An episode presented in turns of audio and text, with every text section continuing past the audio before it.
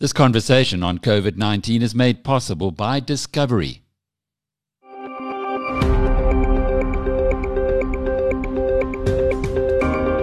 Hello, I'm Alec Hogg, and welcome to episode 73 of Inside COVID 19.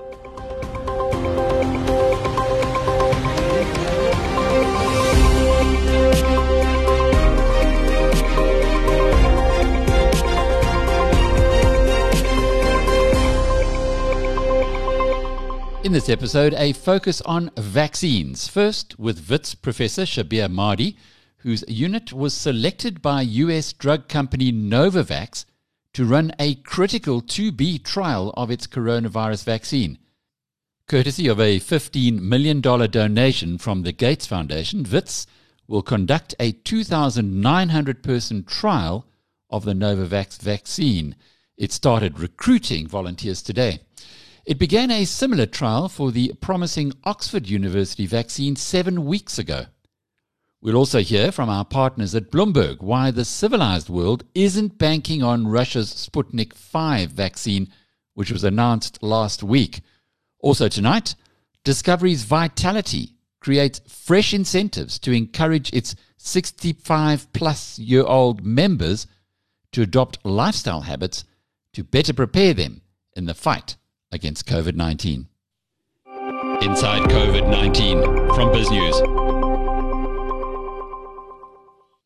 In today's COVID 19 headline, South Africa's Wits University added a second global vaccine trial today as it called for 2,900 volunteers to assist in testing the Novavax drug.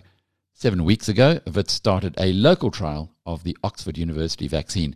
US based Novavax said it selected South Africa for what it calls, quote, this important phase 2B clinical trial, unquote, because it had been one of the hardest hit of the countries on earth.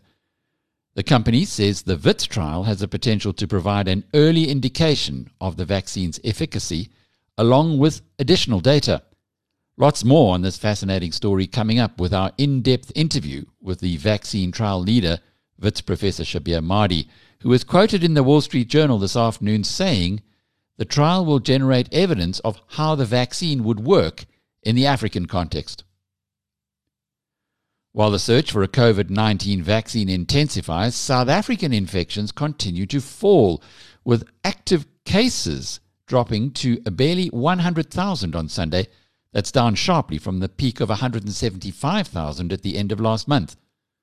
This is the lowest number of active infections of the coronavirus in this country since July the 5th, and it sees South Africa drop further down the global list from a recent fourth to the current 10th. The country is also 10th on new daily infections, 7th of all nations on daily deaths, and 13th on total mortalities at 11,839. Globally, the total number of new cases has edged up recently, and after escalating sharply between March and end June, seems to now have steadied around 250,000 a day for the past month and a half. A total of 22 million people have been infected with the virus worldwide, 14.5 million of whom have recovered, 775,000 have died. Inside COVID 19 from BizNews. Well, it's a warm welcome to Professor Shabir Madhi, who's well known in South Africa as the head of the Infectious Diseases Research Unit at Wits University.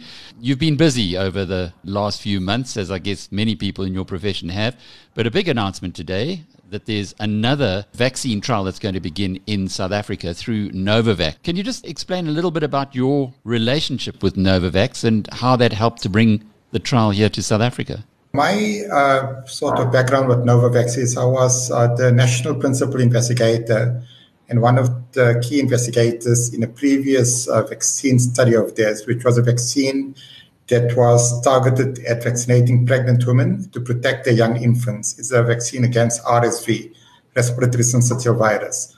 And South Africa was one of uh, many countries that participated in that study. Uh, and the data that came out from South Africa, in fact, was uh, of extremely high quality. Uh, and what we were able to show in that particular study is our ability to do high quality research And in fact, the results that came out from South Africa were highly promising in terms of that particular vaccine. So that is really the background in terms of my where I've developed a relationship with this particular company. Uh, the RSV vaccine study is similar to the study that we are about to embark on with COVID 19 with Novavax, was also funded by the Bill and Melinda Gates uh, Foundation. Did you have to twist any arms to bring them to South Africa? Yeah, without question. So I think what we need to appreciate is that right now, globally, there's huge amount of competition between scientists uh, to be taking part in these sort of vaccine studies. Uh, so it's not that Novavax were rushing and banging on our door uh, for the study to be done in South Africa, uh, but with the relationship that I had developed with them, it provided me an opportunity to reach out to them to see if they would be keen uh, for a study to be conducted in South Africa.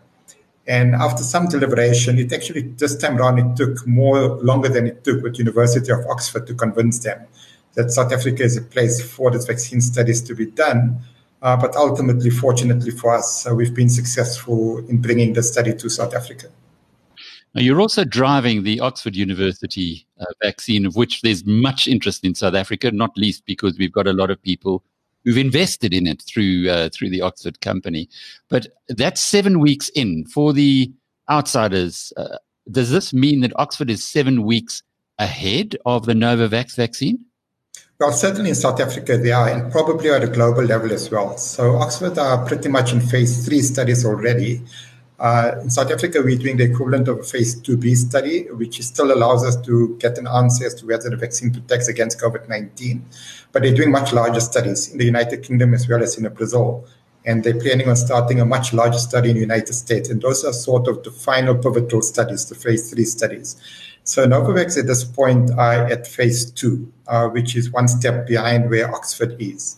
So certainly the University of Oxford vaccine candidate, the one that's now been taken on by AstraZeneca, is ahead in terms of clinical evaluation. Uh, but which of the two vaccines, if either actually eventually ends up protecting against COVID 19, that is a question that we're trying to address right now. What's the difference between them? So they're fundamentally different in terms of the construct. Uh, the Oxford vaccine is what we know as a non-replicating vector-based vaccine, where it uses sort of an adenovirus uh, which doesn't really cause severe illness in humans. It genetically engineers it, uh, gets that adenovirus to be able to express the spike protein, which is a protein that's of importance to the virus, to the SARS coronavirus, and that's delivered into the human body. So it's a much different technology, and there's very few vaccines that have been licensed using that sort of technology. In fact, right now, there's only a single vaccine, which is a Ebola vaccine, that's been licensed using this vector based technology. The Novavax uh, technology is what we call a protein based vaccine, which is more sort of a traditional approach in terms of vaccine development. But they've been able to sort of fine tune it in terms of the manner in which it's actually delivered to the immune system, coupled with an adjuvant, which actually enhances the immune response. So it's a much more traditional, tried and tested method in terms of vaccine development compared to the vector based vaccines. Uh, and that is really where they sort of differ. They do show differences also in terms of the preclinical studies, including in the non human primates. But it's difficult to make head to head comparisons at the same time because the design of the studies are slightly different. But what we saw with a Novavax vaccine candidate, and importantly uh, from a public health perspective, is that in the animal models is able to protect both against upper airway infection as well as lower airway infection and a vaccine that's able to protect against upper airway infection, it would be extremely useful because that's the type of vaccine that you require for you to accelerate what we call herd immunity, where a certain percentage of the population is already vaccinated, yet that benefits uh, basically extends to a much greater percentage or almost all of the population. You mentioned that the Bill and Melinda Gates Foundation are helping to support the uh, Novavax vaccine. I think in your statement, uh, it said $13 million that they are contributing. Has there been similar help for the Oxford uh, vaccination study? So correct. So both of the studies that have been conducted in South Africa are actually being funded by the Bill and Melinda Gates Foundation. Uh, the the vaccine by both, in fact, both AstraZeneca as well as Novavax, as you might know, both of them have basically are forming part of Operation Warp Speed in the United States, where the U.S. government has put up billions of dollars to sort of uh, procure vaccines that are not yet uh, really licensed. But in terms of the clinical development of the vaccine and the evaluation of these vaccines in low middle income countries, particularly in South Africa, that program is largely being funded by the Bill and Melinda Gates Foundation. And again, the reason for that, like I mentioned earlier, is that there simply isn't any shortage of uh, countries and sites for these vaccine studies to be conducted. And at the end of the day, for these vaccines to be licensed in Europe, for the vaccines to be licensed in the United States, unfortunately, the requirements on part of the regulatory authorities in those sort of regions is that much of the evaluation in terms of the pivotal phase three studies needs to be undertaken in those countries or countries of a similar sort of uh, demographic character, demographic profile. So, as far as South Africa is concerned, why is it important that the vaccine trials happen here? So, the legacy of vaccines, many life saving vaccines, is that there's been anything between a 5 to 20 year lag between the time when a vaccine becomes uh, licensed and available in high income countries compared to when it's rolled out into low middle income countries. And often the reason for that is because of the absence of data to actually quantify how well those vaccines would actually work in low middle income countries. So those sort of clinical studies end up only being done after the vaccine is uh, licensed in a high income country in many African countries. So the WHO often does not have the evidence to make a firm recommendation that this vaccine would be useful in low middle income countries and it would work as well as it works in other settings.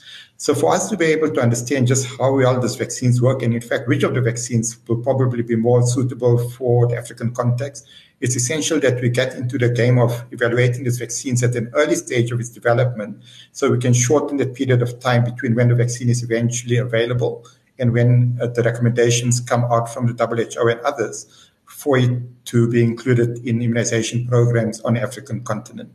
In addition to which, uh, with the Novavax study at least, what we've been able to negotiate, as you might have seen from the statement released by Novavax, is that should the vaccine be shown to be effective in South Africa, we would pretty much go to the front of the queue in terms of possibly being able to access a vaccine. And both of these vaccines right now, uh, the Bill and Melinda Gates Foundation has actually provided a grant to the Serum Institute in India for the Serum Institute to start producing these vaccines at risk. So again, without knowing whether these vaccines are going to work, the Bill and Melinda Gates Foundation is making that investment. So South Africa would be highly competitive in terms of being able to access these vaccines at an early stage because of us having done, uh, or rather having been involved in the clinical development of these vaccines.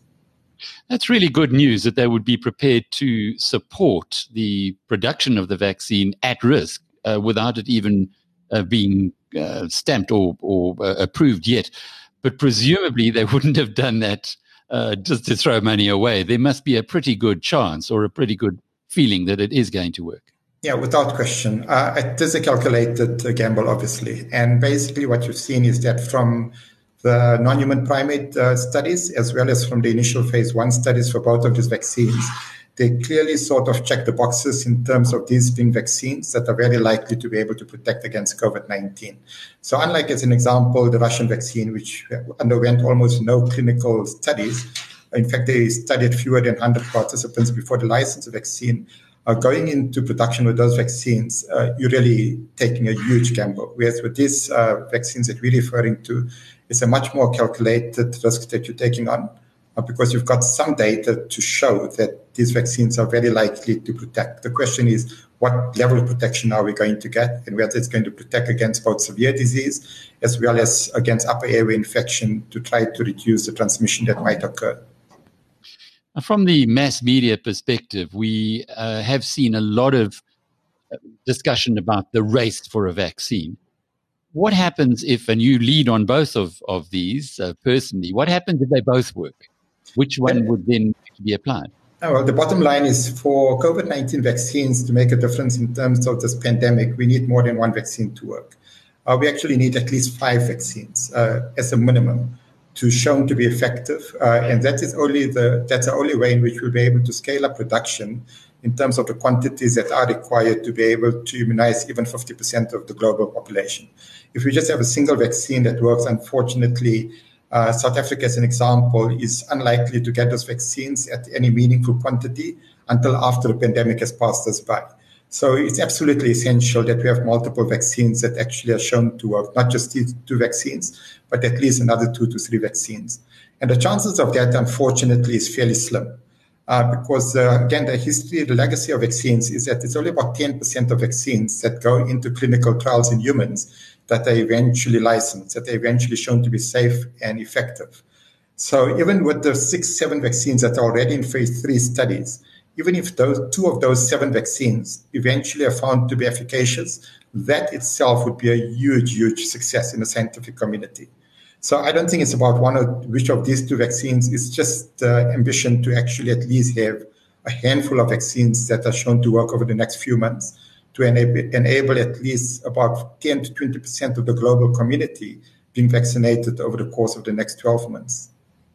Sounds a little like oil exploration. You can drill 10 holes and you're lucky if you get one that works. Exactly. But how many other vaccine trials are being conducted in South Africa right now? So right now, these are only two studies that have been conducted. There's a third study that is likely to start uh, towards the end of September.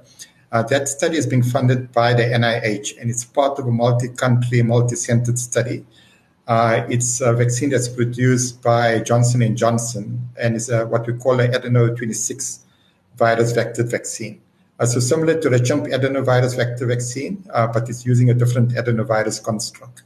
Uh, so, like I said, that study will be undertaken by Professor Glenda Gray uh, in South Africa as through the HIV trial network, the HVTN network. But South Africa will be one of many uh, countries that will be contributing to the participants in that particular study. Just as a, a broader question to end off with, for Wits University to be selected for both of these vaccine trials is surely a recognition of of world class, or uh, that that the university is, despite uh, the critics, uh, very much recognized as a, a world class institution.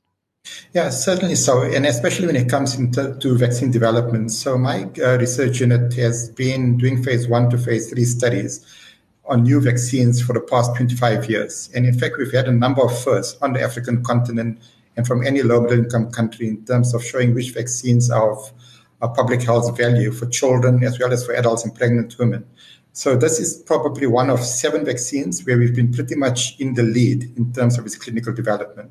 And like you mentioned, it's not just about my research unit. I think, unfortunately, the potential of Wits university uh, in the field of vaccinology is something that isn't uh, truly appreciated. Unfortunately, partly uh, the blame lies on the part of the university itself, in that it hasn't really harnessed that expertise to the same extent that uh, expertise has been sort of harnessed and consolidated at University of Cape Town. But certainly, uh, internet, and I don't think it's just about being leaders on the continent. Uh, in terms of the type of work that we do, we're highly competitive on the international stage. And that's the reason why we can convince companies uh, for us to form part of their development profile. Inside COVID 19 from BizNews. Still with vaccines, here's Bloomberg's Laura Carlson asking the big question How long will it take for the world to have an effective COVID 19 antidote. In the fight against COVID 19, so many are pinning their hopes on a vaccine. But how long will it take? Russia's super fast tracked COVID 19 one is technically the first in the world. But the first vaccine may not be the best one. And even with other vaccine trials underway around the globe, it would be wrong to think we can resume normal life as soon as we have one. I spoke to Bloomberg healthcare reporter Michelle Fay Cortez, who explains why Russia's approach to vaccine development is so different, and why the world may be expecting way too much from an inoculation. What is actually the realistic timetable of us having a vaccine from where we are right now in, in the weeks or months ahead? When you think about it, the most advanced trials are going to enroll 30,000 people. Moderna is one of the ones who's in the very forefront of this effort right now. As of the first week of August, they had enrolled about 6% of the 30,000 patients that they're planning on enrolling. That means more than 90% of those 30,000 patients still need to be found entered into the clinical trial and get their first injection. The thing to keep in mind is that everybody needs two injections of most of these vaccines, and they have to come a month apart. So if we spend the month of August enrolling patients in this trial, and then we spend the month of September giving everyone the second injection, then perhaps we'll spend the month of October seeing whether or not the vaccine is offering any protection. And the fact that we're seeing some decreasing numbers of infections actually works against us in this particular context. Because in order to show that a vaccine works, the people who have been vaccinated have to naturally come into contact with the pathogen. We're not doing challenge trials where people are being exposed intentionally to coronavirus. So you have to encounter it in your natural life. If you're being very careful, which hopefully everyone is, you're wearing a mask, you're social distancing, chances are you're not going to be exposed to it that much. So they need to give you a little bit more time in order to have that exposure if we don't get those numbers, then it's going to be hard to show whether or not the vaccine works and how effective it is in the context of people who have been exposed. So that would be happening over the month of October. Then we're looking at November for analyzing these data. And so perhaps by late November, early December, we might be seeing some of the results. But that's just for the Moderna trial that has already started.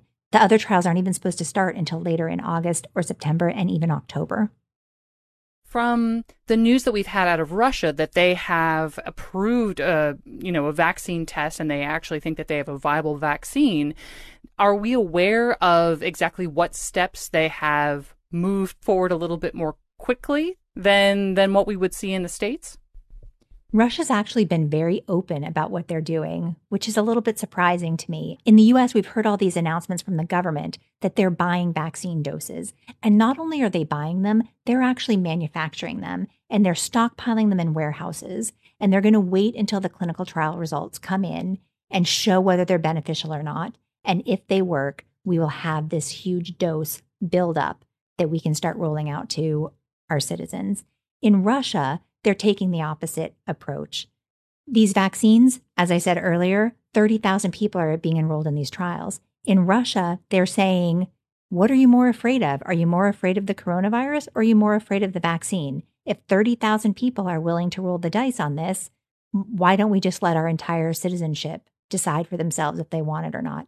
So they've been very open that they haven't even started their phase three clinical trials. They have results on a few hundred people just like the other trials, that show that there have been no devastating side effects, no anaphylactic shock, no one dying because they were immunized using this coronavirus vaccine. And in Russia, they're just going to let people make that own decision. It's a right to try situation. If you want to get the vaccine, you can get it. And they have approved it. And so now they're claiming to have generated the first formally approved coronavirus vaccine. But the bottom line is, is that's not an effective vaccine. It, they have not approved a vaccine that's proven to be effective. So it's not going to be who's first, it's going to be which one works the best. And we just don't know that. In the US, we're going to be behind if the vaccines all work because we're going to have waited for the results. In Russia, they're going to be first, but they might not ever know whether their vaccines work or not because the, the benefit that comes might not be entirely and immediately apparent. It depends on how much exposure you have to the virus. And if you're not tracking these people and monitoring how many people do get infected and how many don't, they'll never know how well and whether it's working. So I'm just wondering along those lines, are there other potential health risks to exposing a population to this vaccine that hasn't had this extent of trials as we're seeing in the US? In addition to side effects like muscle pain, weakness, fever, that sort of thing, there is a really very frightening complication that can come from vaccination, which we've seen with other types of immunizations, including for dengue and other things. And what happens there is the vaccine primes your immune system. It tells the immune system what to look for, that another pathogen, a bad virus, could be coming after it and it allows the immune system to start to start bulking up to take on that fight.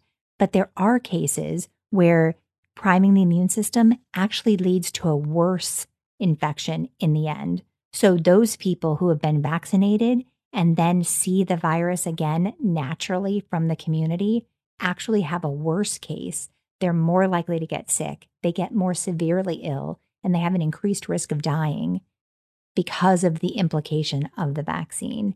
That's the thing that in the United States and in most of the Western world, that public health officials want to be 100% sure that they're not going to actually take people who are completely healthy and who might not ever be exposed to coronavirus and actually make those people worse. Inside COVID 19 from Biz News. Deepak Patel is the principal clinical specialist and head of research at Vitality, and he joins us today to talk about enhancements for the 65 plus age group, life expectancy, which has expanded over perhaps the last half century. Just just uh, outline that for us. How much older are we going to live to now on average? So there have been dramatic increases in life expectancy over the last century. Um, I think there are a few things that have contributed tremendously to this uh, drop in infant mortality and a decreased number of deaths from infectious diseases early in life. So in industrialized societies, we have now a life expectancy well over 80 but even in uh, poorer countries, you know, a person who's about 60 can expect to live at least till 70. Uh, in industrial countries, a person who's currently 60 can expect to live till 90. What that means is that uh, the demographics of the population has changed. Uh, the proportion of older people of any population, including South Africa, uh, is actually increasing. And so we need to address the needs of older people, make sure that they're fully integrated in society, be as healthy as possible. We really want to find out what Discovery Vitality is doing to encourage people to have a healthier older age. Generally, the best way to, to be healthy in old age is, is to be healthy entering old age. So um, you know, we take a lifespan approach. And by and large, I think uh, Vitality is encouraging that from a very young age, one needs to engage in, in healthy activities. And they're really quite simple. Uh, the current recommendations are plant-based diet, mainly, not entirely. Uh, secondly, being physically active. Exercise is important, but also activities of daily living.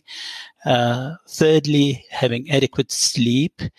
Uh, fourth, uh, making sure that you're not smoking, drinking, not at all, if possible, or in absolute moderation, being socially connected and engaging the brain you know, keeping the brain active. Uh, that has an overlap really with what the American Heart Association has called a simple seven. And they're not that difficult on paper, but in practice, I guess one man's healthy existence is another man's uh, sloth. So, just starting there, what is enough exercise? Uh, exercise is medicine.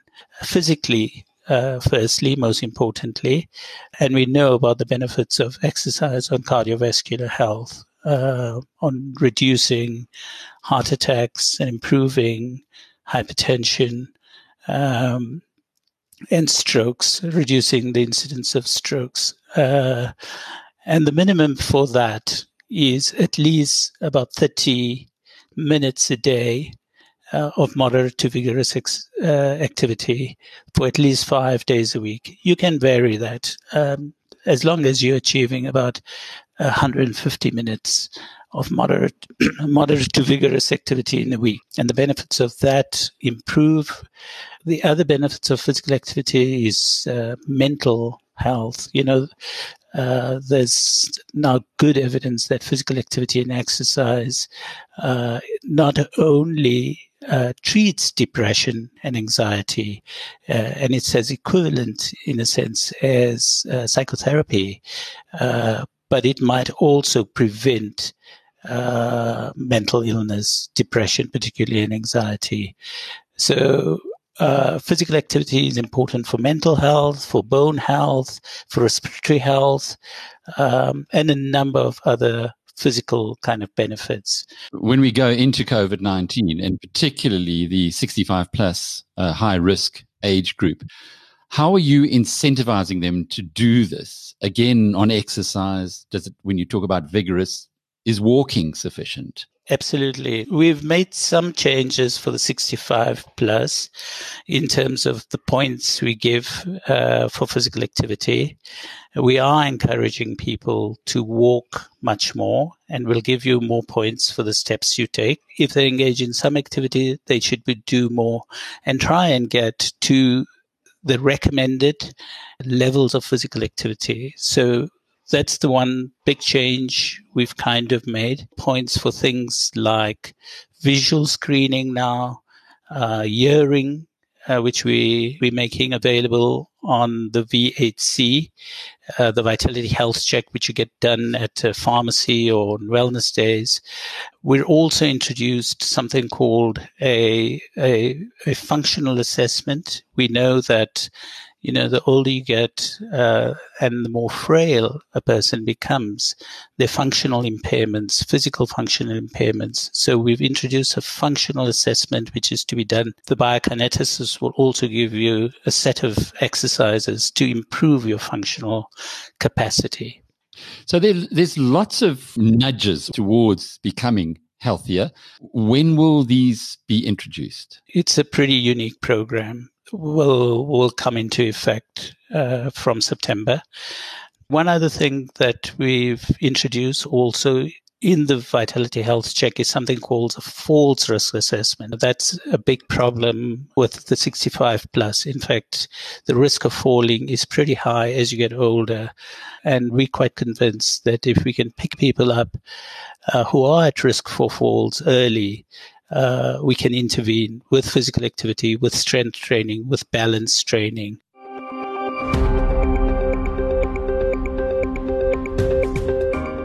This has been episode 73 of Inside COVID 19. The full interviews of the highlights that are featured in this podcast are available separately on the biznews.com website or app. Also, by subscribing to BizNews Radio on Spotify or iTunes. Thanks for being with us. I'm Alec Hogg. Until tomorrow, cheerio. This conversation on COVID 19 was made possible by Discovery.